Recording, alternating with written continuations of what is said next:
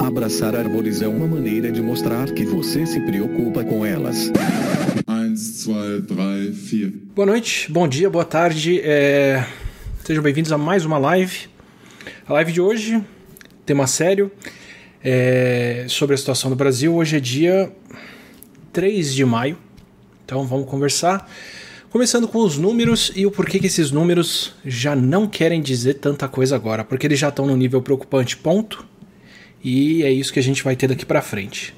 Hoje, no dia 3 de maio, a gente passou de 100 mil casos de Covid-19 no Brasil e são mais de 7 mil mortes. Isso é quase o dobro da semana passada, de acordo com os números oficiais, mas muito provavelmente bem mais do que isso, na verdade. É, o Brasil começou a pandemia bem. A gente teve os nossos primeiros casos aqui. Eu fiz aquela live do dia 20 de março, super preocupado com para onde a gente estava indo, falando sobre a projeção de casos e como a doença ia acontecer aqui se a gente não fizesse nada, se não tivesse medidas de mitigação, contenção é, das pessoas. Alguns dias depois, essas medidas foram tomadas e eu, inclusive, fiz vários vídeos mostrando aqui que a nossa situação estava melhorando, que nós adotamos essas medidas muito cedo e adotando elas super cedo assim, elas tendem a funcionar melhor, elas tendem a fazer muito mais diferença. Eu vou falar logo mais sobre a diferença que isso pode fazer. E o grande problema é quando a coisa funciona muito e a gente não vê o problema, pode parecer que o problema foi embora. E o nosso problema não foi embora. O nosso problema não vai embora tão cedo. Eu vou mostrar mais para frente o tamanho do problema que a gente ainda vai ter que enfrentar aqui no Brasil e no resto do mundo todo. E bom, provavelmente vendo que está tudo funcionando, alguma coisa chamando as pessoas para a rua para continuarem circulando, seguindo a vida como se nada tivesse acontecendo.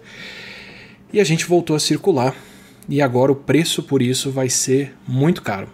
Eu vou pegar para variar hoje a gente vai ter os gráficos que a dona Helena não gosta, dona Helena do Porta dos Fundos, que é o mesmo nome da minha avó. E ah, claro, deixa eu colocar o índice para vocês do que vai ter no vídeo, para deixar tudo já bem claro aqui. Esse é o índicezinho.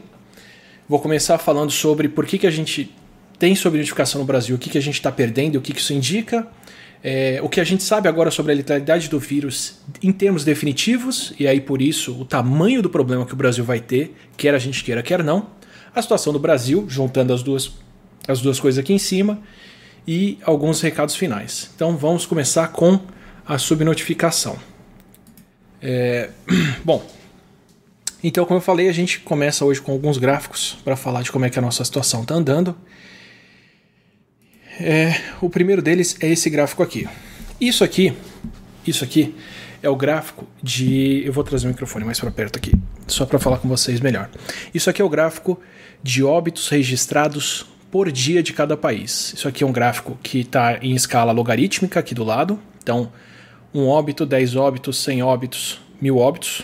Ele parte de 5 óbitos e vê como os países estão avançando daí para frente. De cara, já dá para a gente ver que o Brasil começou muito bem. Óbitos levam 15 a 20 dias para acontecer depois do, da pessoa ter sido internada no hospital. Então, se a gente estivesse olhando em casos, a gente veria que os casos do Brasil começaram subindo rápido, mas como óbitos acontecem mais para frente, e como a gente adotou medidas de quarentena em todos os estados do Brasil super cedo, como eu falei, os nossos óbitos começaram crescendo muito menos do que outros países. Se vocês veem, a, reta parece parecida, mas quem está subindo nessa direção aqui do canto está dobrando de óbitos a cada quatro ou cinco dias. Esse é o curso natural da Covid. E o nosso começou bem diferente. Então a gente começou num cenário bem mais baixo do que se vocês veem aqui em cima, Estados Unidos, Reino Unido, Itália e Espanha. Esses países, vocês já sabem qual é a realidade deles, certo? A Itália foi a primeira a ter casos muito sérios, a ter a saturação do sistema de saúde da região da Lombardia e a ter muitos óbitos por dia. A Espanha vem em seguida. É, dá para ver até pela reta aqui que a situação da Espanha foi pior do que a da Itália. É, em termos de população também, porque a população da Espanha é menor, então em termos relativos a coisa foi muito mais séria na Espanha. Reino Unido segue crescendo muito sério também, e os Estados Unidos crescendo mais do que todo mundo. É o país hoje que registra mais de um milhão de casos e que registra um quarto das mortes do mundo, embora seja o país que teoricamente estava mais preparado para começar isso aqui. E o Brasil começou essa crescida num cenário bem diferente. Se vocês veem aqui, a nossa reta já está muito mais para baixo, muito mais inclinadinha, a caminho de descer. A gente estava controlando esses óbitos muito cedo, porque implementamos a quarentena aqui. Então, ao invés da gente começar já com essa reta absurda de Estados Unidos, Espanha e Itália, a gente começou muito melhor. Eu ainda falei lá no dia 30 no Roda Viva, que é, no dia 30 de março, que no meio para o fim de abril a gente veria se a gente tinha chego na situação da Espanha ou da Itália, é, porque a, a, nosso, a, nossa distância epidemiológica era aquela em dias, a gente estava uns 20 dias atrás da Espanha, mais ou menos, 15 a 20 dias, e se quando chegasse o meio para o fim de abril a gente não tivesse na situação da Espanha aqui, era um ótimo sinal de que a quarentena já estava funcionando desde muito cedo. E de fato, tá? a gente chegou aqui até o meio do mês de abril muito bem, com muito menos óbitos do que Estados Unidos, Itália e Espanha. Eu vou dar alguns índices de por que isso pode ser um pouco diferente, mas a gente estava indo super bem até essa tendência aqui, ó, até o Brasil voltar a crescer. E agora a gente está crescendo como crescemos antes, sem declínio, a caminho de passar vocês podem ver pela subida aqui, pelo mesmo número de mortes diárias que teve Itália, Espanha, Reino Unido. Espero que não a caminho do que os Estados Unidos estão registrando, mas vai ser difícil de não chegar lá. E eu vou dizer para vocês por quê. Só vou marcar essa tendência, o que, que ela faz aqui. Isso aqui é o cenário que a gente acabou de pular fora dele. Então, o Brasil estava crescendo dessa forma aqui, contido até aqui.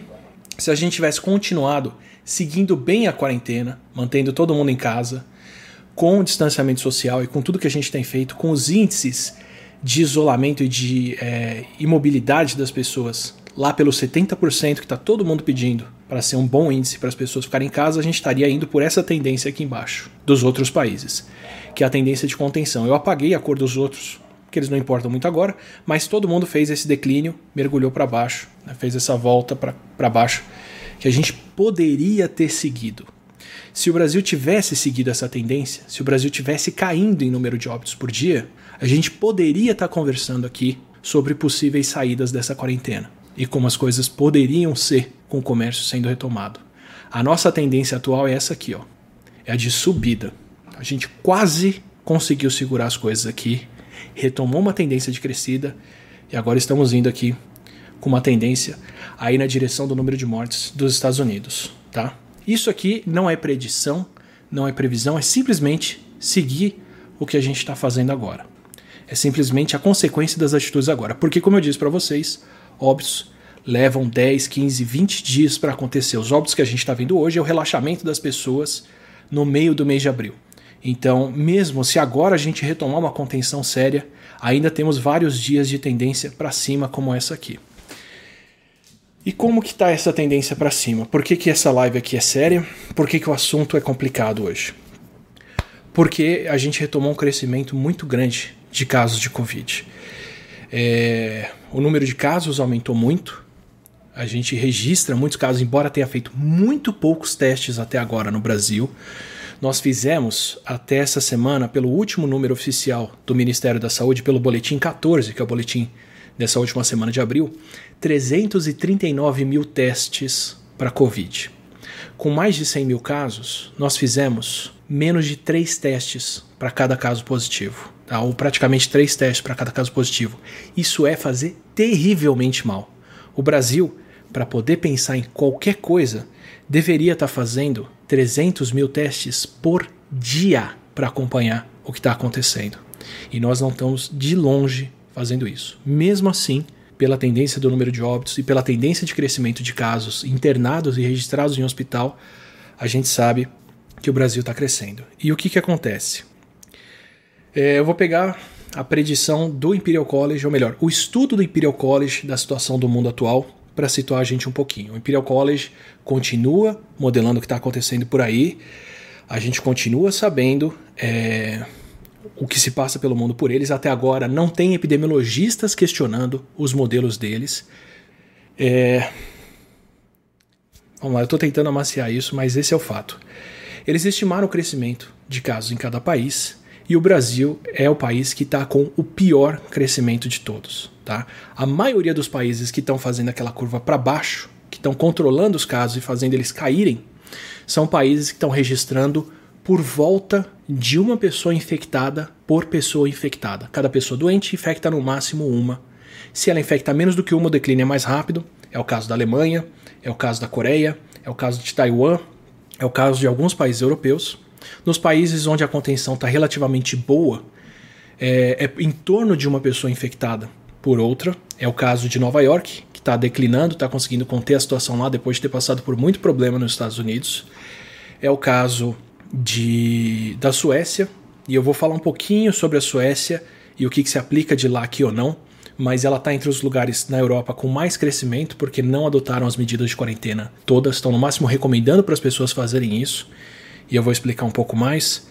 Países que estão com crescimento considerado preocupante são países onde cada pessoa com Covid infecta em torno de duas outras. O Brasil e eles dizem isso com base no número de mortes e com base no número de casos. Cada pessoa doente infecta entre 2 e 3, mas por volta de 2,8. Isso quer dizer que a gente voltou a crescer num ritmo em que a gente dobra de casos a cada 5 dias ou menos daqui para frente. E eu vou falar dos problemas que isso gera extrapolando. Então, o Brasil ruma para ser o país líder em número de novos casos, se conseguir registrar esses casos, e em número de óbitos. Tá? Os Estados Unidos estão fazendo mais de mil registros de óbitos por dia, mas eles estão no declínio. O Brasil vai passar eles e vai ficar com isso por vários dias aqui, com números muito sérios daqui para frente. Os nossos números já são piores do que isso que eu estou falando, mas por tudo que a gente pode extrapolar, já está aqui. Então nem estou entrando em predição hoje para gerar qualquer tipo de polêmica. Que eu estou dizendo agora, nesse instante, pelo que a gente pode estimar da epidemia aqui, já estamos no pior cenário. É que a gente ainda não viu os efeitos disso daqui para frente. E hoje a live é sobre os efeitos disso que a gente vai ver pelos próximos passos. É, além disso, entre os países, pela relação entre número de novos casos e número de mortes, eles também estimaram qual é o caso de subnotificação de países que estão perdendo, deixando de registrar os seus casos. Pela estimativa do Imperial College, eu vou deixar o link no Saiba Mais, o Brasil está perdendo 90% dos seus casos. Se não é o pior país, é o segundo pior. Então, nos dois índices, nós estamos terrivelmente mal. A gente retomou um crescimento que parece o começo da pandemia, com entre 2 e 3 infectados por pessoa infectada, e retomamos estamos com um caso de subnotificação seríssimo de 90%. E eu vou dar outros índices que reforçam essa estimativa do Imperial College. Esses feitos aqui no Brasil por vários grupos de pesquisa diferentes. Por exemplo, é, a Fiocruz fez uma estimativa dos dados deles. Eles têm um grupo chamado IC, que usa é, dados de, de, doenças respiratórias e de internação e outras coisas. Segundo eles, nós voltamos a duplicar o número de casos a cada cinco dias, bate com o Imperial College, e temos muita subnotificação. Uh, o relatório próprio de, do Ministério da Saúde registra que nós temos muitas mortes por problemas respiratórios que não estão recebendo o diagnóstico de Covid. Segundo o relatório do Ministério da Saúde oficial, boletim 14 deles, nós temos quatro vezes mais internações por síndrome respiratória aguda, que é a falta de ar, do que era para se esperar nesse período. Sem contar os casos de Covid, o que dá entre 4 a 5 vezes o número de pessoas que está sendo internada com Covid em relação ao número que a gente tem agora. Então a gente tem uma parcela de pessoas com Covid, que são as que estão com síndrome respiratória aguda, mas ainda tem mais quatro vezes mais gente com síndrome respiratória aguda sem diagnóstico de Covid, porque não saiu o teste. Esse é o tamanho do nosso problema, segundo o relatório oficial do Ministério da Saúde. Isso são as pessoas internadas que a gente não está conseguindo ter tempo de testar para saber o que está acontecendo com elas. Então, só por esse relatório deles, na internação, são pelo menos 4 a 5 vezes mais casos do que os que a gente está registrando agora, o que quer dizer que se a gente está registrando 100 mil casos de Covid, a gente tem tranquilamente aqui no Brasil meio milhão de casos, se não mais. Se a gente usar o índice do Imperial College, temos um milhão de casos. E eu vou dar mais lugares que dão mais estimativas. O Infogripe, que é o grupo da Fiocruz que usa internações por problemas respiratórios, está estimando 10 vezes mais internações do que era esperado agora. Também é, indica pra gente que os nossos números são muito maiores do que a gente está vendo. A UFMG tem um grupo de estudo, todos esses estudos vão estar no Saiba Mais, que usou uh, esse excesso de pessoas com síndrome respiratória, mas também usou a letalidade estimada pela Coreia, que está fazendo muitos, muitos testes pela Coreia do Sul, para calcular o quanto que. Não, perdão. No caso da UFMG, eles usaram só os casos com síndrome respiratória. São pelo menos sete casos de Covid para cada caso que o Brasil registra, segundo a UFMG. 7 a 8 casos. Então, pelo, pelo relatório da UFMG, ao invés de 100 mil casos no Brasil, a gente tem agora mais 800 mil casos, mais 770 mil casos, o que dá quase um milhão de casos também. E o grupo da USP de Ribeirão Preto, esse sim, perdão, usou a estimativa de letalidade da Coreia do Sul para falar que pela letalidade que a gente tem registrada no Brasil, que já passou de 6 para 7%, a gente tem também muito mais casos do que isso, pela estimativa deles, entre 1 milhão e 1 milhão e meio de casos na última semana de abril registrados aqui no Brasil. Esse é o índice de subnotificação. Então lembra quando eu falei lá no começo de abril que sem testes você podia assumir que a sua cidade já tem Covid? Porque quando você descobrisse um caso de Covid na sua cidade, já tinham vários outros? Exatamente isso que a gente está vendo aqui. Tá? São índices e mais índices mostrando que o Brasil não tem testado, nós não temos feito testes, 340 mil testes para ter feito até essa semana é muito pouco. Eu não sei se vocês lembram dos números que foram ditos, que o Brasil estava importando 20 milhões de testes para Covid, que nós teríamos a produção de centenas de milhares de kits de testes para fazer, mas de alguma forma esses kits não estão chegando, não estão sendo distribuídos, não estão sendo usados e nós não sabemos o que está acontecendo. Por qualquer estimativa, que você pegar por letalidade, internação de pessoas em hospital, número de pessoas com problema de respiratório acima do esperado, ou qualquer outra coisa, um número básico, olhar para a letalidade de, letalidade de outros países e ver como que deveria ser do Brasil, nós temos no mínimo 5 vezes, talvez 10, 12 vezes mais casos do que os registrados até agora. Em alguns lugares isso é muito mais sério, eu vou falar também tá? Para dar para vocês um outro exemplo, São Paulo, que é um dos estados que está fazendo mais testes, que é um dos estados que tem o sistema de saúde mais abastecido, é, nós registramos no final de abril 750 mortes a mais na última semana de abril do que a média dos anos anteriores. Dessas 750 mortes a mais, por volta de 250 foram registradas como Covid. Tem outras 500 aí que não sabe dizer o que são. Agora entende o seguinte: isso, isso é o que a gente chama de mortes em excesso. É assim, para todos os anos anteriores, quantas pessoas morrem no final de abril? Ah, são 250 pessoas em média em São Paulo. Ok. Quantas pessoas morreram esse ano? 750. Então tem 500 pessoas a mais que eu não consigo explicar por que, que morreram esse ano. Provavelmente estão sofrendo de Covid, porque ainda tem outras coisas. Por exemplo, acidentes de carro diminuíram. Acidentes de vários de trabalho diminuíram. Outras formas de acidentes, que são as que contam casos de letalidade. São Paulo tem uma morte enorme de, por exemplo, é, motoboys circulando, mas não tem mais trânsito para eles aqui, deixaram de ser registradas. Então, pelo isolamento das pessoas, pela quarentena que a gente está fazendo aqui, era de se esperar que tivéssemos menos mortes por semana e não mais. Essas mortes a mais, muito provavelmente são mortes por Covid que nós estamos deixando de registrar. Se são 750 mortes a mais e 250 são diagnosticadas como Covid, tem outras 500 aí que provavelmente são Covid ou alguma coisa relacionada por isso, que não estão sendo diagnosticadas. E às vezes elas estão sendo diagnosticadas, o resultado para Covid sai, mas ele sai depois do registro de óbito.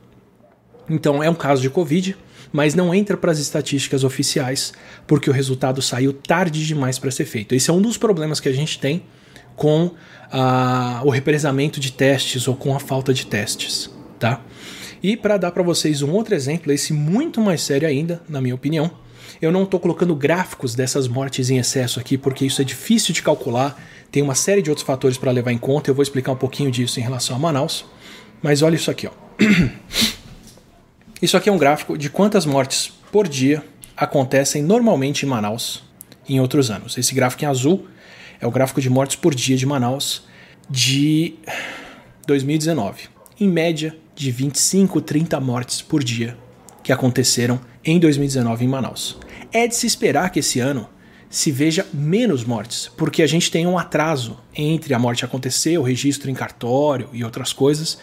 Então era de se esperar que a reta desse ano, que é a reta em vermelho, ficasse um pouco abaixo da reta em azul. Talvez, inclusive, isso explique esse período aqui, mais recente, final de fevereiro e começo de março, de março não, de março, em que a gente tem menos mortes em 2020 do que em 2019. Pode ser porque algumas pessoas morreram aqui, mas ainda não foram registradas, isso ainda não entrou no banco de dados, não entrou no DataSUS, não entrou nos bancos que a gente usou para varrer esses dados. Quem fez esse gráfico aqui é o Marcelo Oliveira, que é o capivara com Y no Twitter. Obrigado pelo gráfico, Marcelo.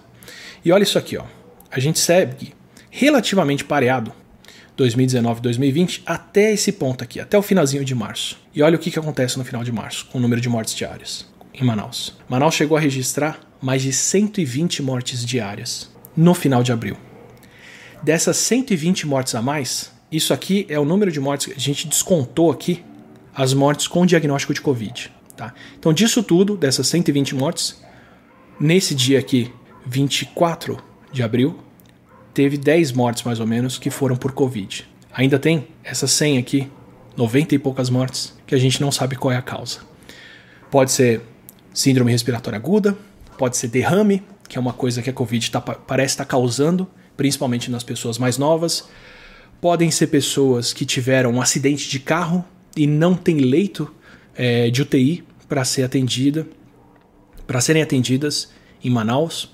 Podem ser pessoas que morreram em casa, ninguém sabe o que se passou com elas, e talvez seja Covid, pode ser qualquer coisa, mas a gente tem esse excesso de mortes aqui. Ó.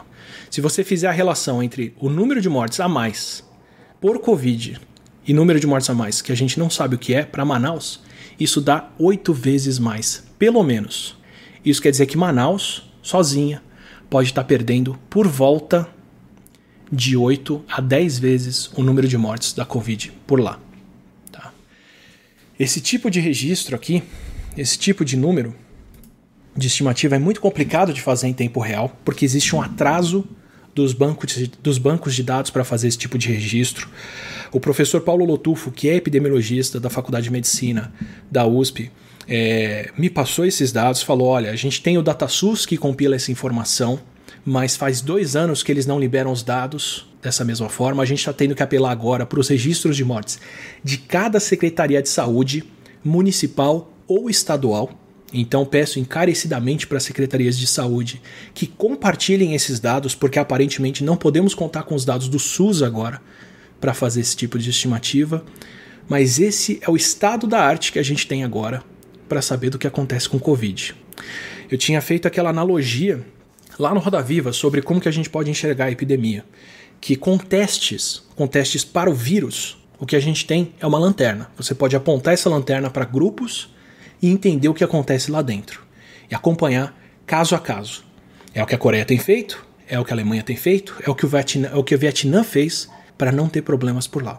Porque você tem muita luz e você consegue acompanhar um caso e fazer o que todos os países que pensam em abrir de maneira consciente agora o comércio, a economia e outras coisas estão fazendo, que é ter um pelotão de pessoas treinadas para assim que alguém chega e recebe esse teste positivo, de Covid e atrás da família dessas pessoas e atrás de com quem elas tiveram contato e atrás de todo mundo para poder isolar os outros casos. Porque se você está vendo quem testou positivo ou quem foi internado em hospital com sintomas, ainda tem um grupo de pessoas lá atrás que não está sendo diagnosticado.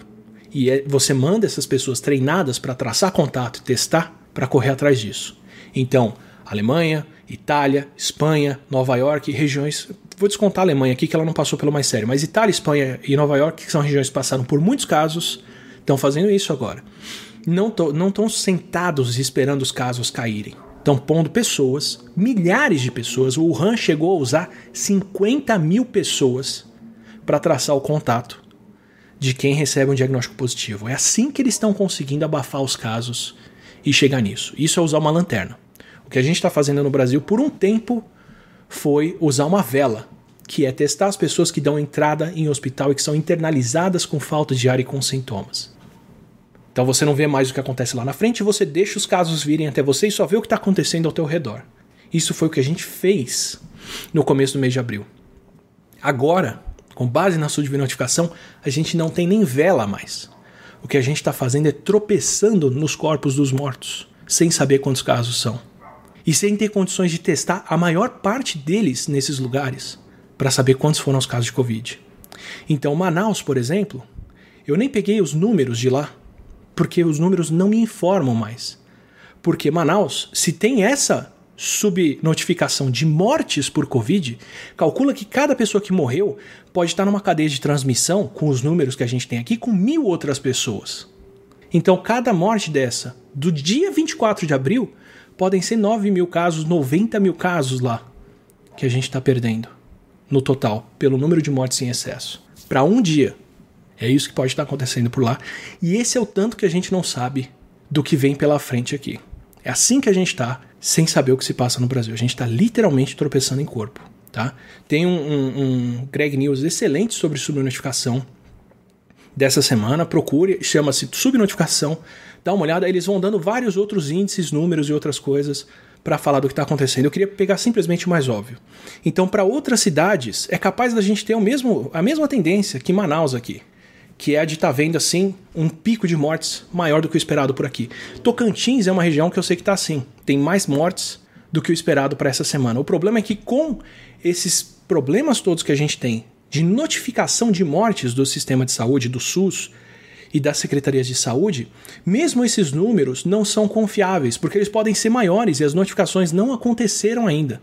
Tá? A gente sabe que acompanhando registros em cartório, o pessoal do Brasil I.O.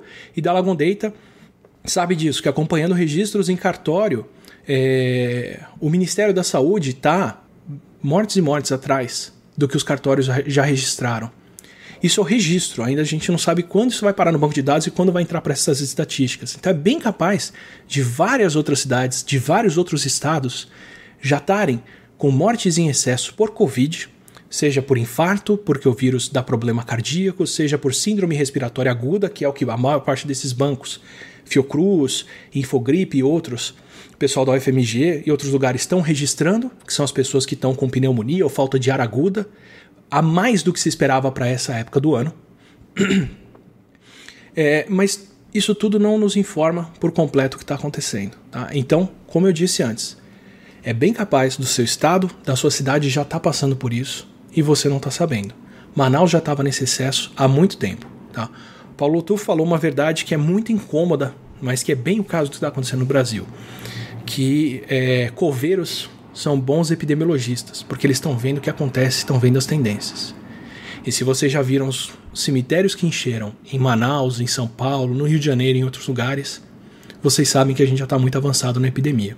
E pelos números, pela estimativa de transmissão de casos da, do Imperial College e de subnotificação de todos os lugares que eu citei por aqui, a nossa situação ainda vai ficar mais séria. Se a gente está dobrando de casos a cada cinco dias, o problema que a gente tem hoje, nesse domingo, dia 3 de abril, é metade do problema que a gente vai ter no próximo domingo, se não menos. Então, se já falta leito, se já não tem teste, se já precisávamos de 500 mil testes feitos até aqui, 800 mil testes até aqui, até o próximo fim de semana a gente vai precisar do dobro. Se precisamos de tantos leitos até aqui, até o próximo fim de semana a gente vai precisar do dobro. E daqui para frente. Então a gente está arrumando a todo galope para o colapso do sistema de saúde. É bom que a gente não teve ele até aqui. Se vocês lembrarem das, do pronunciamento do Ministério da Saúde em março, que motivou a minha live do dia 20, eles disseram lá que eles estimavam que o sistema de saúde do Brasil entraria em colapso no final de abril. Não entrou, e não entrou porque nós fizemos quarentena. Tá? Não entrou porque nós fizemos aquela curvinha de mortes, de óbitos que eu falei para vocês aqui, que é essa aqui. Tá? Essa curva aqui é o motivo pelo qual o nosso sistema de saúde não entrou em colapso. Esse caminho aqui seria o que a gente seguiria para pensar em reabrir regiões do Brasil com poucos casos. Esse é o caminho que a gente está retomando agora. Então a gente talvez não tenha visto colapso em abril, mas estamos seguindo o caminho para ter esse colapso no mês de maio agora. A gente quase conseguiu sair do, sair do problema. A gente estava dando ré, a gente parou, engatou a primeira e a segunda marcha de novo e voltou a avançar para isso. Tá? Agora eu quero contar para vocês o tamanho do problema que vem pela frente. Não vou entrar em predições, vou entrar em números concretos que a gente tem agora, que são seríssimos, que são as estimativas de letalidade do vírus. Então, até aqui, é, na live do dia 5 de, de abril, eu comentei sobre como a gente calcula a fatalidade da Covid. Eu, eu contei para vocês que tudo que a gente consegue calcular é a fatalidade por casos, que é o número de mortes que a gente registrou até aqui, versus o número de casos que foram documentados, o número de casos que foram contados. E isso está sujeito ao que a gente vê aqui no Brasil, que é ter o diagnóstico para contar como número de casos. Esse número pode ser desbalanceado por uma série de coisas. Por exemplo, é, se a gente tem subnotificação de mortes, a gente pode não estar tá vendo a fatalidade real. Se a gente não tem diagnóstico de casos, a gente pode ter muito menos casos do que o real, e aí a gente vai ver muito mais mortes do que era de se esperar, e a taxa vai ficar alta. Isso tudo vai mudando ao longo da epidemia. Então, para dar um exemplo de como isso muda, os Estados Unidos é perfeito para mostrar isso. O que, que acontece com os Estados Unidos? Aqui em abril, os Estados Unidos estavam fazendo muito pouco teste para a Covid. Eles estavam só registrando casos e as pessoas que tinham morrido. Então a fatalidade estava lá no alto, porque eles tinham muitos casos ocultos que eles não tinham testado.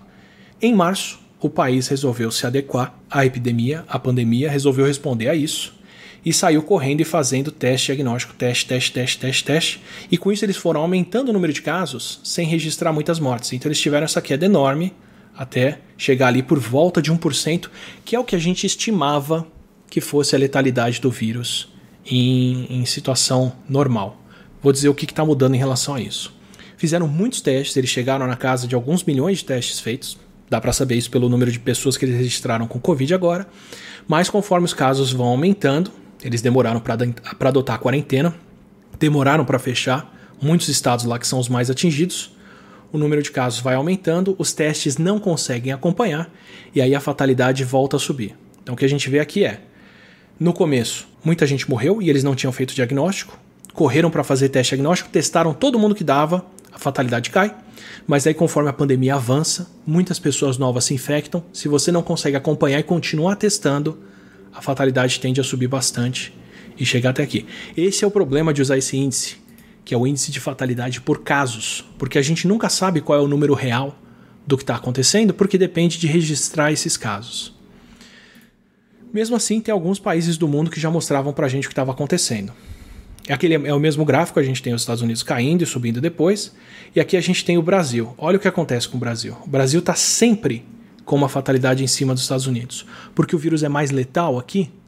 Porque as pessoas não estão tendo atendimento hospitalar aqui? Acredito que ainda não.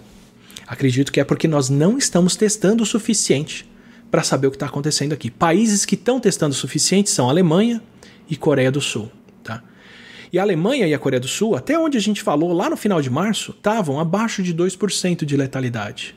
Mas de lá para cá, continuam subindo. Porque quem está internado nos hospitais progride ou para se curar ou para o óbito, na proporção de 2% das pessoas ou menos aqui, e com isso a fatalidade deles está aumentando. Isso é um sinal da robustez do sistema de saúde deles, porque levou muito tempo para as pessoas que foram internadas aqui atrás terem complicações e morrerem por lá.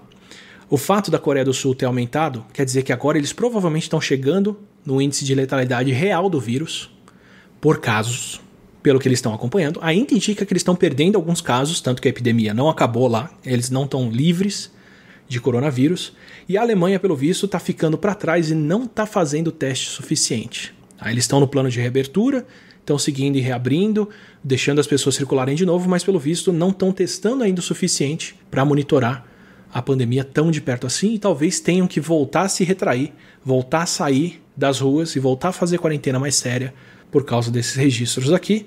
Os Estados Unidos seguem crescendo muito, porque o vírus está indo para o interior do país, e o Brasil está aqui, sempre lá em cima, liderando nessa taxa de fatalidade. Isso é o que a gente tem calculando por casos. E o que, que acontece? Quem está tentando minimizar o problema, quem está tentando dizer que a Covid não é tão séria assim, que ela é só uma gripe ou que ela é qualquer outra coisa, está falando o seguinte: na verdade, o que a gente está fazendo é que a gente só está olhando para quem está mal, para quem está internado e para quem está indo no hospital. E muito mais gente se infecta com o vírus e não tem sintomas. Só que a gente não vê essas pessoas e com isso a gente estima que o vírus é muito letal porque está perdendo o total de casos. Então é o caso, por exemplo, do, do epidemiologista da Agência de Saúde é, Nacional da Suécia, que falou que eles não precisam fazer quarentena porque eles têm é, pessoas bem comportadas, isso é uma gripe, não é um vírus tão letal, e eles não têm por que se preocupar. Essas pessoas ignoram que países como a, a, a Coreia do Sul estão testando muita gente, e se tivesse muita gente com o vírus sem sintomas, pelo menos nesses lugares, eles pegariam as pessoas. E desculpa, falta de cabeleireiro na quarentena faz isso aqui. É, mas os Estados Unidos deu pra gente o índice muito mais confiável agora. Os Estados Unidos tão, criaram agora números que deixam a gente calcular a taxa de fatalidade por infecção. Então a taxa de fatalidade por casos é de todos os casos do vírus que eu registro, das pessoas que dão entrada em hospital ou que eu testei, quantas vão ter complicações e vão morrer. Mas eu posso ter muita gente que eu não testei. É o caso da gripe. Se você olha para a gripe no hospital, você vai falar: nossa, é preocupante. Se você sai na rua e testa as pessoas, você descobre que 30, 40% da população do país pegou gripe e a grande maioria não está mal. Então a taxa por casos da gripe é relativamente alta, mas quando você vai ver a por infecção, que é por quantas pessoas estão doentes, você vê que ela não é tão alta, que ela não é tão preocupante. A gente não tinha como calcular isso para a Covid até agora. Mas com os testes para anticorpos e com o número de casos que a região de Nova York em especial registrou, eles conseguiram fazer essas contas. Nova York pegou, passaram por um problema seríssimo. Agora, por que, que acontece? Por que, que não dá para fazer isso na Islândia? Por que, que não dá para fazer isso no Rio Grande do Sul aqui, qual é o problema que o pessoal do Rio Grande do Sul enfrentou para testar quantas pessoas estão com Covid e não são conhecidas lá? Qual é o problema que o pessoal da Califórnia enfrentou para testar quantos casos de Covid eles tiveram que não foram notificados? E por que, que o artigo que fizeram explicando isso na Califórnia teve que ser retratado, teve que ser retirado? Porque se você tem muito pouca gente infectada, o seu teste naturalmente pode ter erros que vão fazer você pensar que tem casos. Então imagina que eu tenho uma população de uma cidade, 100 mil pessoas, ninguém pegou Covid.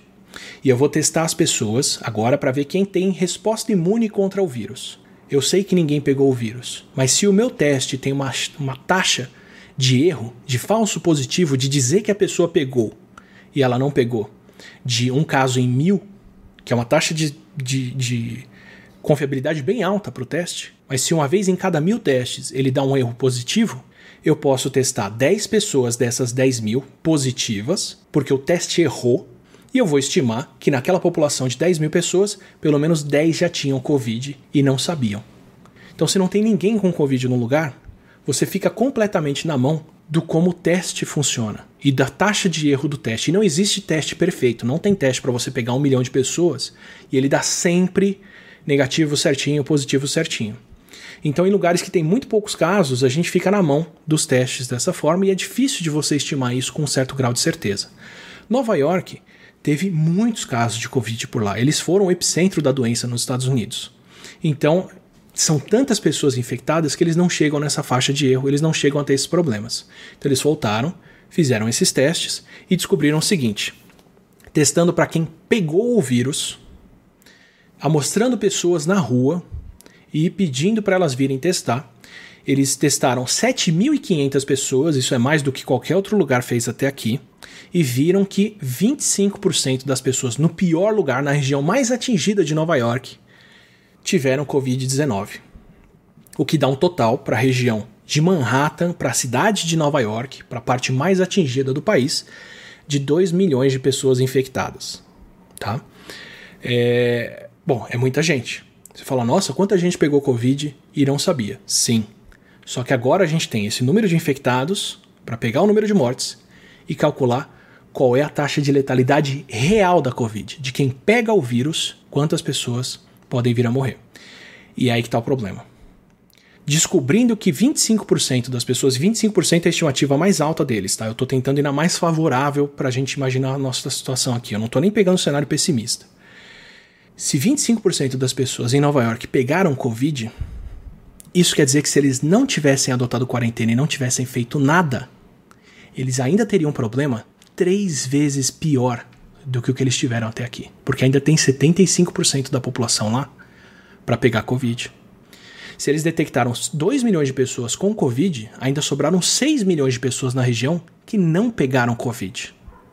Se eles registraram até agora quase 13 mil mortes, ainda tem 39 mil pessoas que seriam perdidas na região, por lá.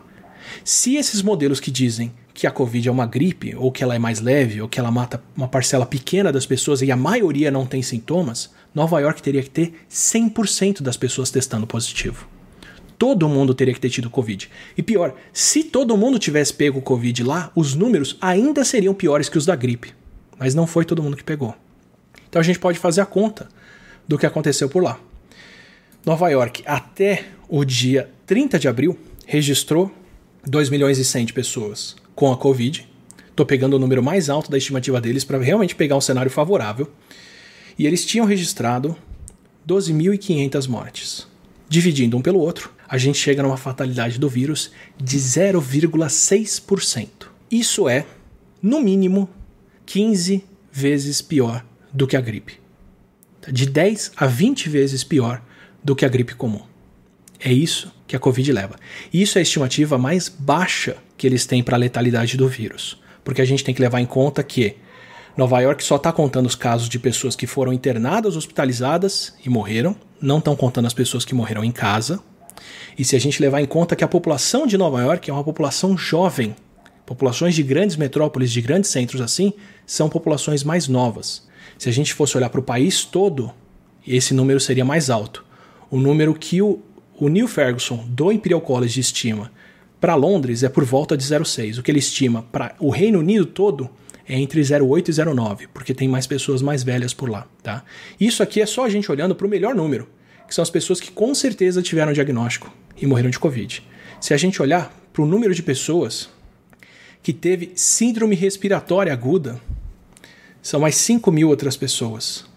Essas são as pessoas que provavelmente tiveram Covid ou que morreram em casa, mas não entraram na estatística oficial. A gente chega nesse número aqui, ó, de 0,85%. Quer dizer que de cada 100 pessoas que pegam a Covid, que se infectam, não é de cada 100 testes que eu faço, de cada 100 pessoas que pegam a Covid, quase uma morre.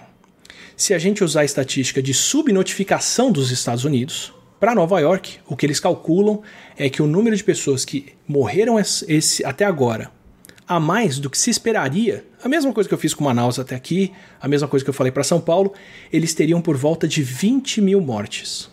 Então, somando o Covid, somando as pessoas que morreram em casa, mais algumas pessoas que morreram em casa e ninguém sabe por quê, que morreram de infarto, que morreram de derrame, de outras coisas, que lá na frente a gente talvez entenda que foi Covid também. A gente chega num número aqui em cima de 20 mil mortes, o que dá 1% de letalidade de quem se infecta do vírus, com o vírus. E a gente pode usar esse número agora para calcular o que vai acontecer no Brasil.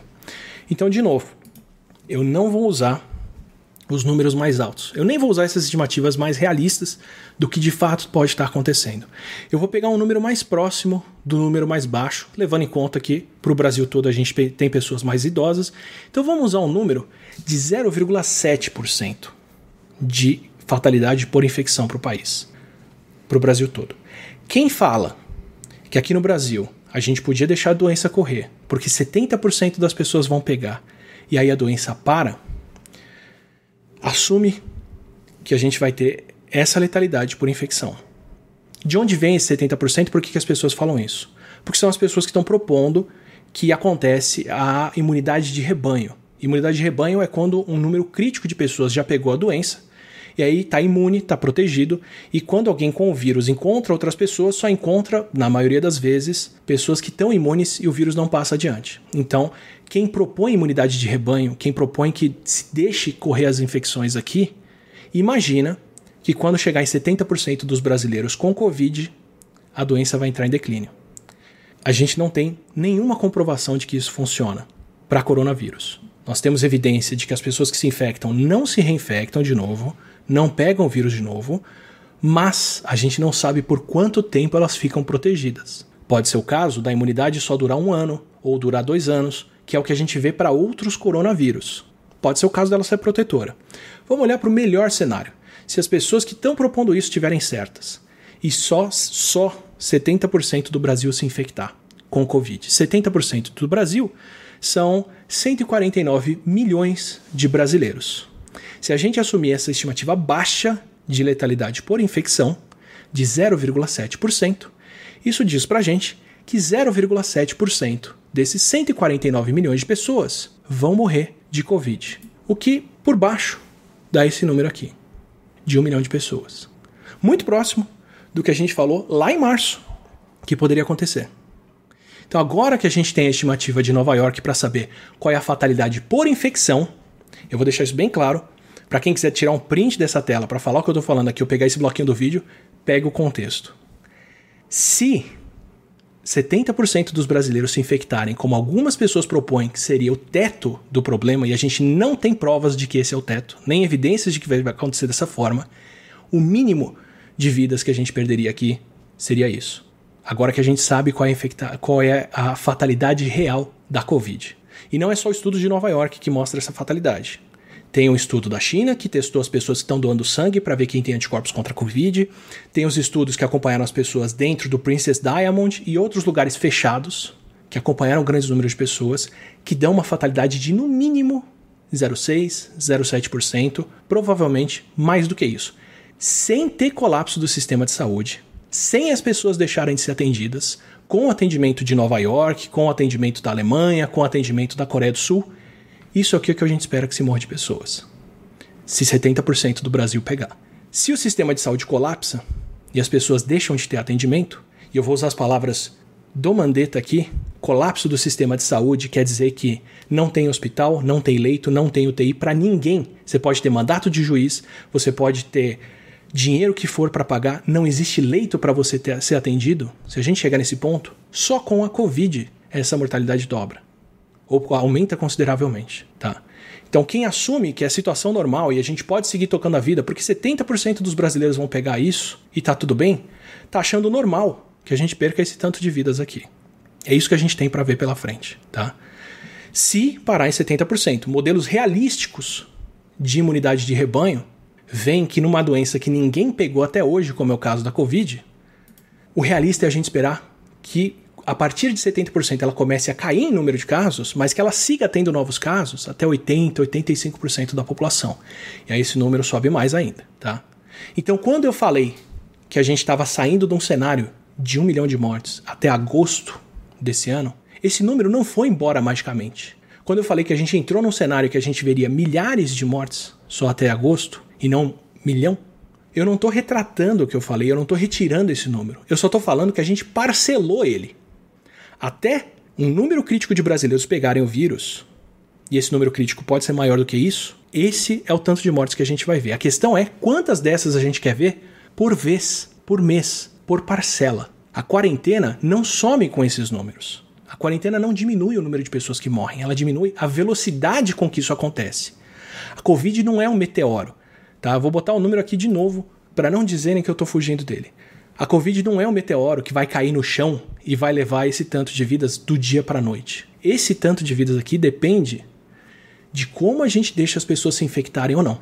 Se elas se infectarem devagar, a gente vai ter 60 parcelas, 100 parcelas para pagar disso aqui. E vai pagar só uma fraçãozinha disso até lá na frente. Se a gente não fizer nada, isso aqui é o que se desenvolve em 3 a 5 meses. Se a gente seguir no curso de fazer muito pouco, a gente paga umas duas parcelas dessas, três nesse período de alguns meses. E aí é o que a gente vai vendo. Aliás, três, duas ou três frações disso nesse próximo período. Então, a questão é como a gente quer parcelar isso aqui. Para diminuir esse número de mortes, tem duas coisas que a gente pode fazer.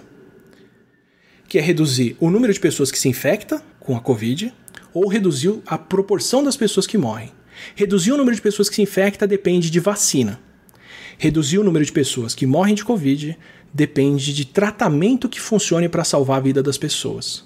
Os poucos tratamentos que a gente tem até agora, testados e com alguma ação comprovada, publicados, são tratamentos que reduzem o tempo de estadia das pessoas na UTI. Mas ainda não temos, espero que a gente tenha em pouco tempo, tratamentos que de fato fazem com que mais pessoas se recuperem, com que menos pessoas sejam internadas. A gente ainda não está nesse ponto. E vacina já falei algumas vezes aqui, a gente vai ter um vídeo inteiro sobre isso. Depende de um tempo de produção longo demais que não necessariamente vai ser atendido até a gente terminar de pagar aquele número. Então, o melhor que a gente pode fazer é ficar todo mundo em casa, ficar todo mundo distante um do outro, todo mundo que pode ficar em casa, ficar em casa, para parcelar esse um milhão de mortes em 5 mil mortes por mês no país todo, por um bom tempo até a vacina aparecer e reduzir muito o número de pessoas que precisa pegar o vírus, porque aí não vai ser um milhão. O melhor jeito de questionarem esse número, de esse número não acontecer, não é nem a quarentena, é a vacina. A quarentena a gente faz para garantir que esse número de pessoas ainda continua viva até ser vacinada. Isso é o que reduz esses números. Ou a gente apela para um terceiro método para reduzir o número de pessoas que morrem, que é não notificar mortes. Aí ele vai ser menor do que um milhão mesmo. Mas não é porque essas pessoas deixaram de morrer. É porque elas estão sendo enterradas sem certidão de óbito. Talvez seja o caminho que a gente está adotando. Mas esse é o número que a gente tem pela frente para enfrentar. E essa é a realidade que não tem como mudar até a gente ter tratamento e vacina. Então, quando a gente fala já acabou o pico, já passou o pico de casos, será que o Brasil já passou pelo pior? Não, esse pior está aí e a gente só está parcelando ele. O pico de casos, quem faz somos nós. Porque se a gente for deixar o curso natural da doença acontecer, é aquilo que a gente vai ver. E não é o que a gente quer ver.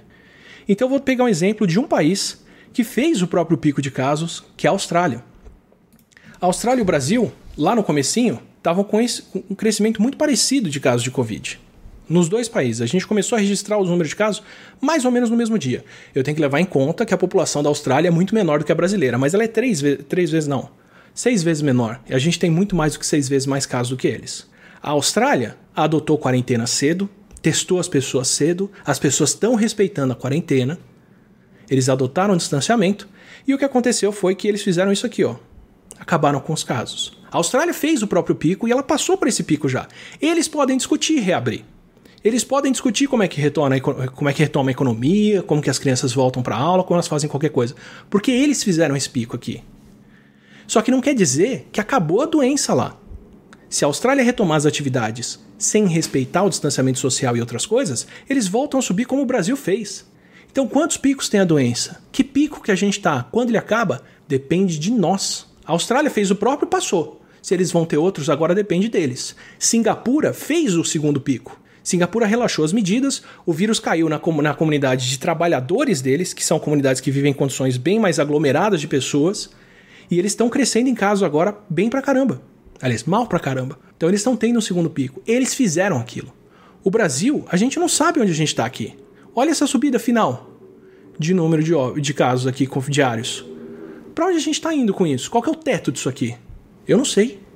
Se a gente dobrar isso de novo, e tiver um milhão de casos no Brasil, dois milhões de casos, a gente não passou pelo pico total. Se eu assumir o número todo de, de estimativa de subnotificação, de que a gente tem um milhão de infectados no Brasil agora, que a gente não está vendo, isso ainda diz que o nosso problema pode ser 200 vezes maior, porque são 200 milhões de brasileiros. Então esquece o que é um pico quando vai acontecer. É a gente que vai ter que reduzir esses casos e fazer isso para poder fazer as coisas. Os países estão saindo da quarentena estão saindo porque fizeram por merecer para sair. E o Brasil quase fez por merecer, mas tomou outro caminho agora. Dá para ver pelo número de casos diários, dá para ver pelo número de óbitos, que a gente está seguindo por outro caminho. Então, só para deixar a coisa clara, qualquer medida aqui ajuda muito, porque a gente reduz o tamanho dessa parcela. Tá? Essa semana, estimaram nos Estados Unidos o que, que, teria acontecido se eles tivessem adotado a quarentena duas semanas antes, lá na, no, no, surto deles. Os Estados Unidos passou de 60 e tantas mil mortes agora e estão com mais de um milhão de casos. Eles estimaram que se eles tivessem adotado a quarentena duas semanas antes, dessas 60 e poucas mil mortes que eles tiveram aqui, eles teriam evitado 54 mil. 90% das mortes. Por duas semanas que eles tivessem adotado a quarentena mais cedo. Esse é o grau de diferença que a coisa faz. E é disso que a gente está abrindo mão e deixando o número de casos crescer de novo. A gente quase seguiu por esse cenário, mas estamos retomando um crescimento agora que a gente tem que abafar e não deixar acontecer. E a gente não sabe onde a epidemia está crescendo aqui. Tá? É, países que estão saindo bem de. Ah, e tem uma outra coisa. A gente depende de duas medidas. Tá? Para a gente abafar os casos daqui para frente, a gente depende de duas coisas. A gente depende de medidas de quarentena das autoridades, fechar comércio, fechar escola, fechar faculdade, fechar outras coisas, e a gente depende das pessoas mantendo o distanciamento social. Então eu vou pegar um caso que mostra isso muito bem, qual é a dificuldade que a gente tem por aqui no Brasil. A Suécia está sendo dada como exemplo para lá e para cá de um país que não adotou quarentena obrigatória, que não faz as pessoas adotarem distanciamento social, mas está conseguindo conter a epidemia. Primeiro, a Suécia é o país nórdico com o maior número de casos e mortes. Proporcionalmente à população deles, são 4, 5 vezes mais casos e mortes do que os países vizinhos, Dinamarca, Noruega e Finlândia. Tá? Mas mesmo assim, perto do padrão brasileiro, a Suécia está muito bem. Eles estão com relativamente poucos casos. Por quê? Eles não disseram que as pessoas têm que ficar em casa de quarentena. Olha, melhor, eles não obrigaram as pessoas a ficar em casa em quarentena, mas incentivaram que as pessoas fizessem isso. Só que a Suécia tem um índice de ocupação de casas em que mais da metade das casas suecas tem uma pessoa vivendo nelas. São 11 milhões de pessoas num país enorme em que quase todo mundo tem sua casa própria ou vive sozinho em casa. Tá?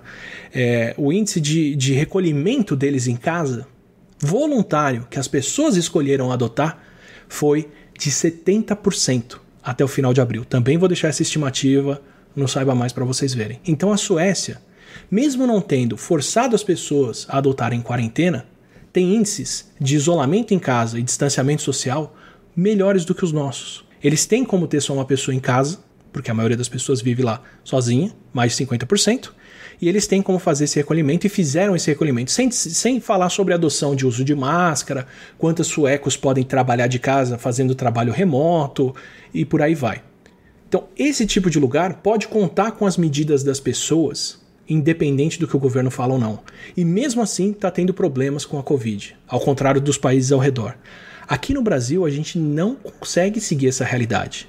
O número de pessoas por casa no Brasil é muito maior o número de pessoas que precisa trabalhar fisicamente no Brasil é muito maior. O número de pessoas que não se recolheu no Brasil tem sido muito maior. Então a gente depende das duas coisas aqui. A gente depende de medidas que deixam as pessoas ficarem em casa e a gente depende das pessoas seguirem isso. E nós estamos tendo dificuldade nas duas. Tem medidas que não estão sendo tomadas ainda e que a gente talvez tenha que tomar, e são essas que eu vou falar agora, e a gente tem as pessoas continuando a circular por aí, porque estão sendo chamadas aí para a rua achando que não tem nada acontecendo. E a gente não sabe o que tem acontecendo porque não está medindo. Mas quem está indo nos hospitais sabe o quão, o quão sério é. Então a gente chega na conclusão do que está acontecendo com o Brasil agora e por que, que você ficar em casa é a melhor coisa que você pode fazer. Só para dar alguns índices, isso aqui é o número de municípios com casos confirmados no Brasil. A gente passou de 2.000, 2.100 municípios, se eu não me engano agora, pela estimativa da Lagon Data, usando os dados do Brasil I.O. Então a doença está interiorizando no país, ela está indo para cidades pequenas, onde você tem menos sistema de saúde para notificar e testar as pessoas, onde você tem menos acesso ao sistema de saúde, onde a gente tem menos condições de acompanhar. E isso, em parte, pode explicar o crescimento da Covid no Brasil, porque a gente pode ter um crescimento que agora não acontece mais tanto nas capitais, que estão adotando quarentena muito forte, mais forte do que o interior, mas os números de casos crescendo no interior, e o problema é que o sistema de saúde e o atendimento dessas pessoas vai ser mais precário, e isso aqui é muito mais difícil de erradicar do que um problema numa capital. Então, cada cidadezinha nova que registra Covid no Brasil é um foco, é um polo, é um futuro polo da doença acontecendo, que vai ser difícil de conter, especialmente se a gente não tem a força de ataque para ir atrás das pessoas, traçar os contatos, isolar e testar a gente está arrumando um problema muito mais sério, porque agora, ao invés de ter que combater cinco, seis grandes focos, nós vamos ter centenas de focos no país, se não mais. Então a gente arrumou um problema para a cabeça agora aqui que não vai embora tão cedo. Esquece. E depois para as pessoas irem do interior para as capitais. É super rápido, super fácil. Então, mesmo que as capitais consigam resolver os casos deles agora, a doença tem como ser ressemeada em diferentes lugares e a gente ter surtos locais de novo por causa disso, por causa dessa interiorização. Isso é um problema de ter acontecido aqui no Brasil.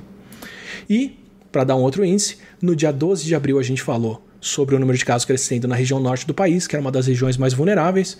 O pessoal, o Marcelo do, da Logon Data, de novo agora está mostrando que a gente está tendo o avanço da Covid pelo semiárido do Brasil, que vocês já sabem, a gente falou por aqui sobre diferenças sociais e o que, que isso faz com a Covid no país, na sociedade, por aí vai.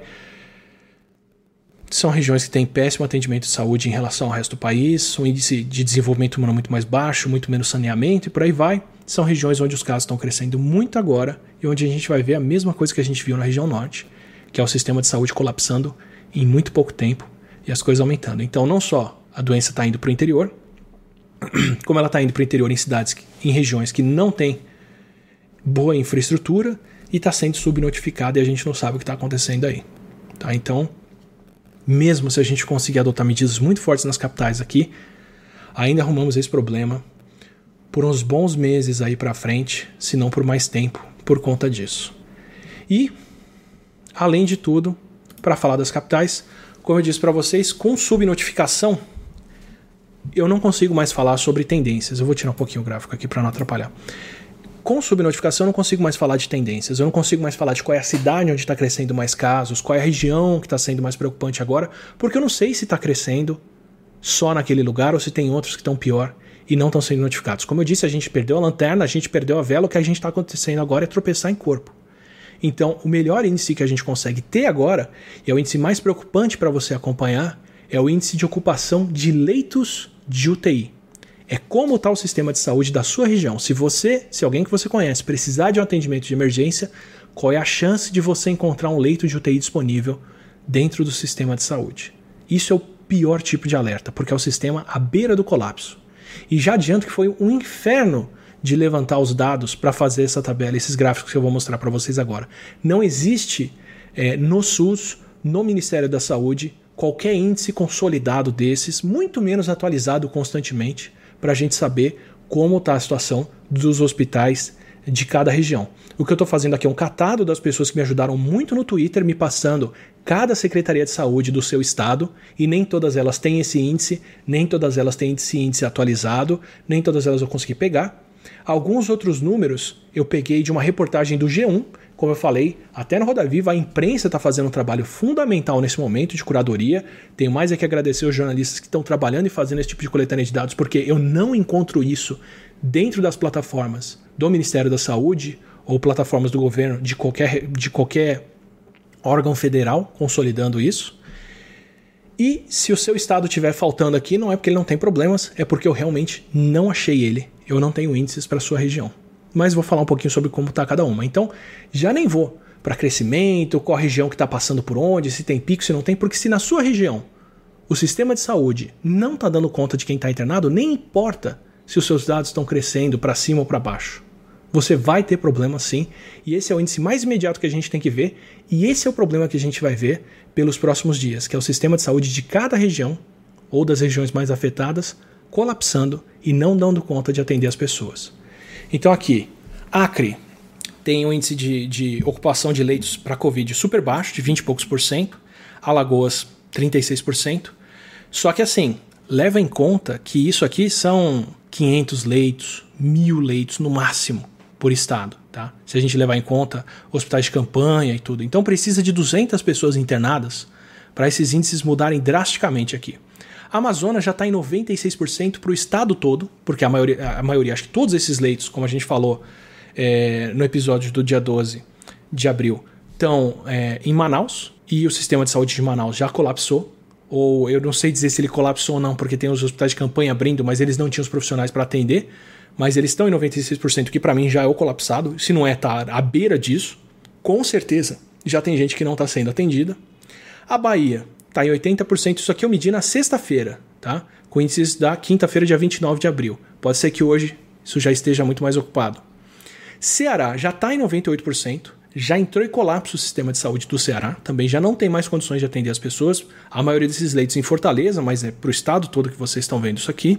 Talvez com construção de hospital de campanha isso seja resolvido por algumas semanas no máximo, porque, como eu disse, o problema dobra a cada cinco dias. Então, enquanto a gente tiver os casos aumentando, você pode abrir os leitos de UTI que você quiser, que você não tem como dar conta, porque os casos estão aumentando, e essa é a importância da quarentena, como a gente já falou na live com o Carlos Pompilho.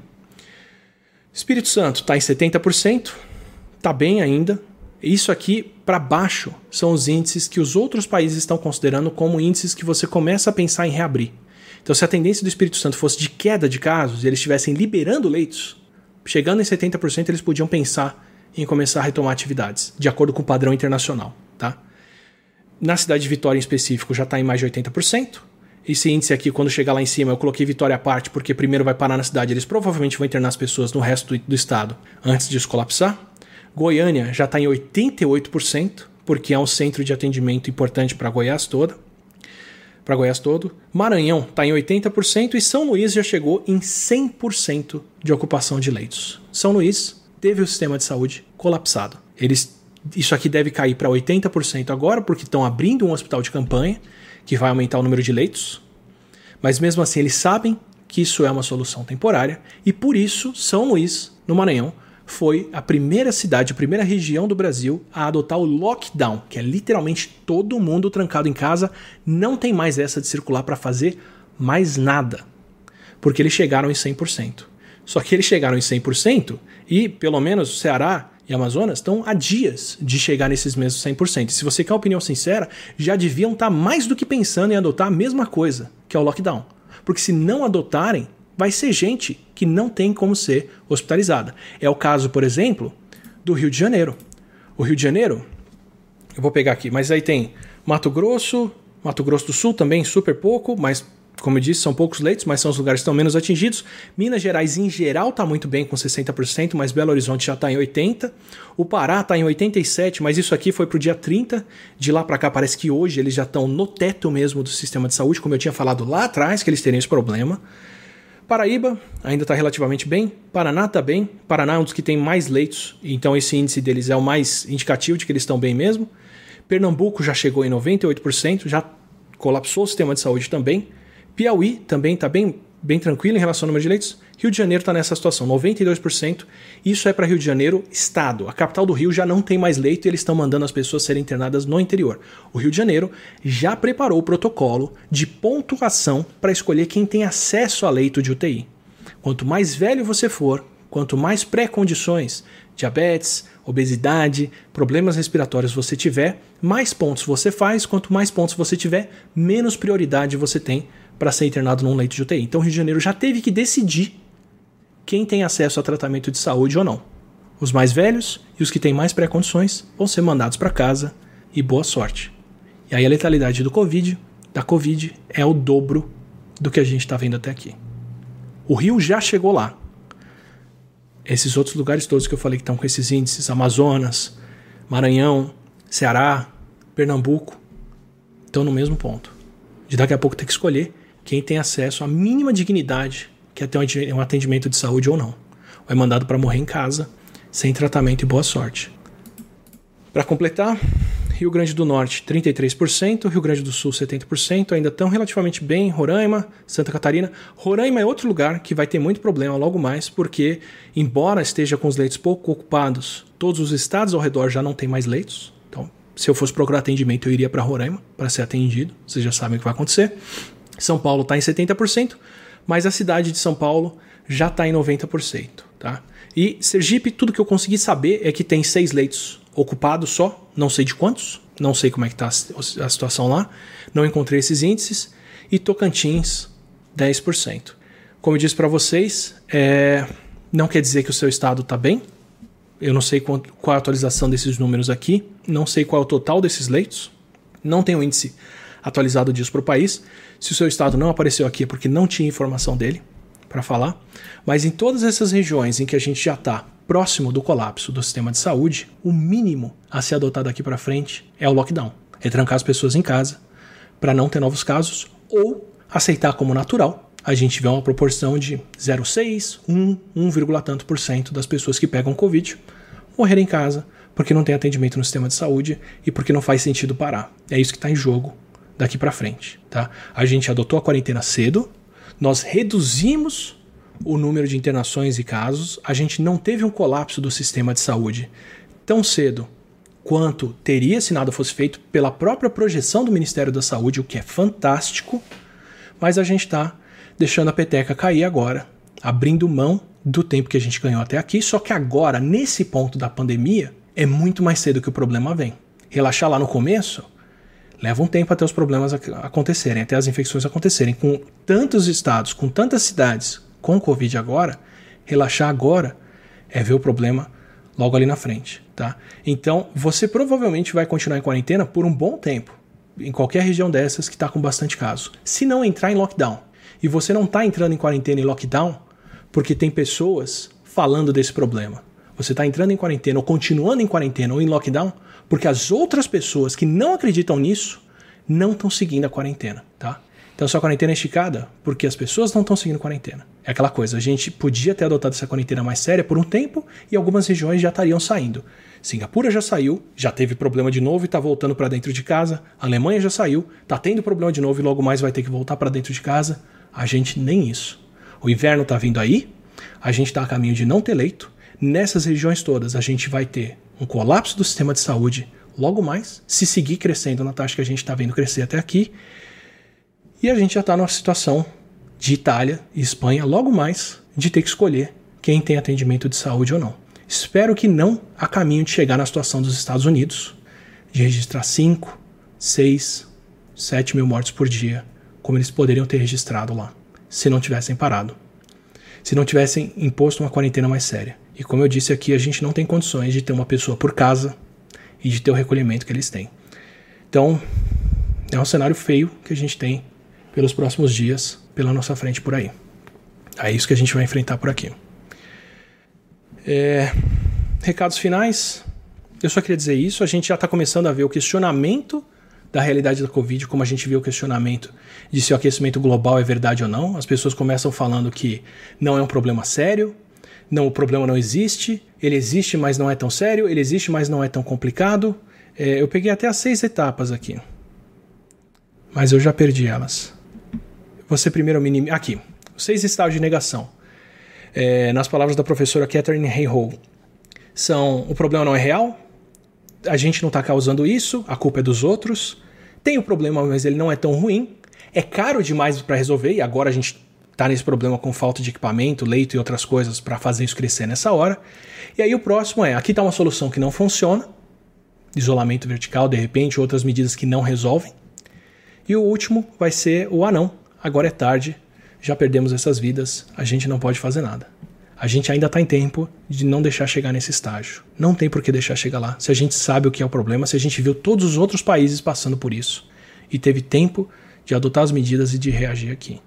Se você pode, ficar em casa, avisa as pessoas que você puder, tome esse cuidado, repasse esse recado para os outros, porque pelas próximas semanas a coisa vai ficar muito feia sem sistema de saúde em grande parte dessas regiões. É bem provável que se você mora numa capital dessas, que está com o sistema de saúde à beira do colapso, você tenha lockdown. Isso seria o ideal, na verdade, para esse problema não ser o pior. Esse era o meu recado por aqui, gente. Agradeço demais todo mundo que está ajudando, os membros e o Serrapilheira que deu esse apoio todo para o canal aqui. Peço para você, se puder, se inscrever no canal para ver os próximos vídeos, para ver as próximas atualizações. A gente vai ter live e vai ter vídeos semanais aqui semi-regularmente, como tem sido até aqui. Para quem puder, dá uma olhada na sua região se você tem algum hospital ou algum banco de comida que você pode ajudar. Eu vou ajudar, já ajudei o Hospital das Clínicas aqui em São Paulo por esse site que é o viralcure.org HC, vou deixar ele no Saiba Mais, para fazer uma doação em dinheiro para o hospital. No meu caso, é o hospital que a gente tem próximo, que é o hospital que a gente tem aqui em São Paulo como referência. É um hospital que familiares meus já foram atendidos e muito bem atendidos, que eu faço questão de apoiar nessa hora, porque precisa desse tipo de apoio. Se você quiser apoiar o HC, fica à vontade, pega esse link, entra lá e doa o que você puder em valor. Se você tem um hospital da sua região que pode ser atendido, que pode ser ajudado, procure como doar para esses hospitais do sistema público. Se você tem como doar alimentos ou apoiar uma causa agora, apoie, porque os tempos que a gente tem daqui para frente vão ter muito sérios, vão precisar da ajuda de todo mundo. É, queria agradecer ao pessoal do Estúdio 42, que fez a arte toda, Lagon Data e Brasil I.O., que tem fornecido os dados que eu tenho usado o tempo todo, a Paloma, que tem ajudado com essa produção toda. Quem ajudou hoje também foi o Marcelo Capivara. Obrigado pelo gráfico que você fez lá, Marcelo. Para quem tiver dúvidas, perguntas, eu vou deixar as redes sociais na tela final aqui para você entrar ou no grupo do Telegram para baixar os vídeos ou no Reddit para fazer as perguntas que eu respondo com os vídeos, tanto no Instagram, no Twitter e no Telegram. E é isso, gente. Vamos tentar ajudar quem pode agora, porque vamos entrar no período que vai precisar de muito da nossa ajuda aqui para frente. E o melhor que você pode fazer para respeitar todo mundo que está pondo a vida em risco, atendendo as pessoas em hospital, atendendo as pessoas na rua, policiais, bombeiros, vendedores, entregadores e todo mundo que está aí, é ficar em casa, ok? Um abraço para vocês e a gente se vê por aqui.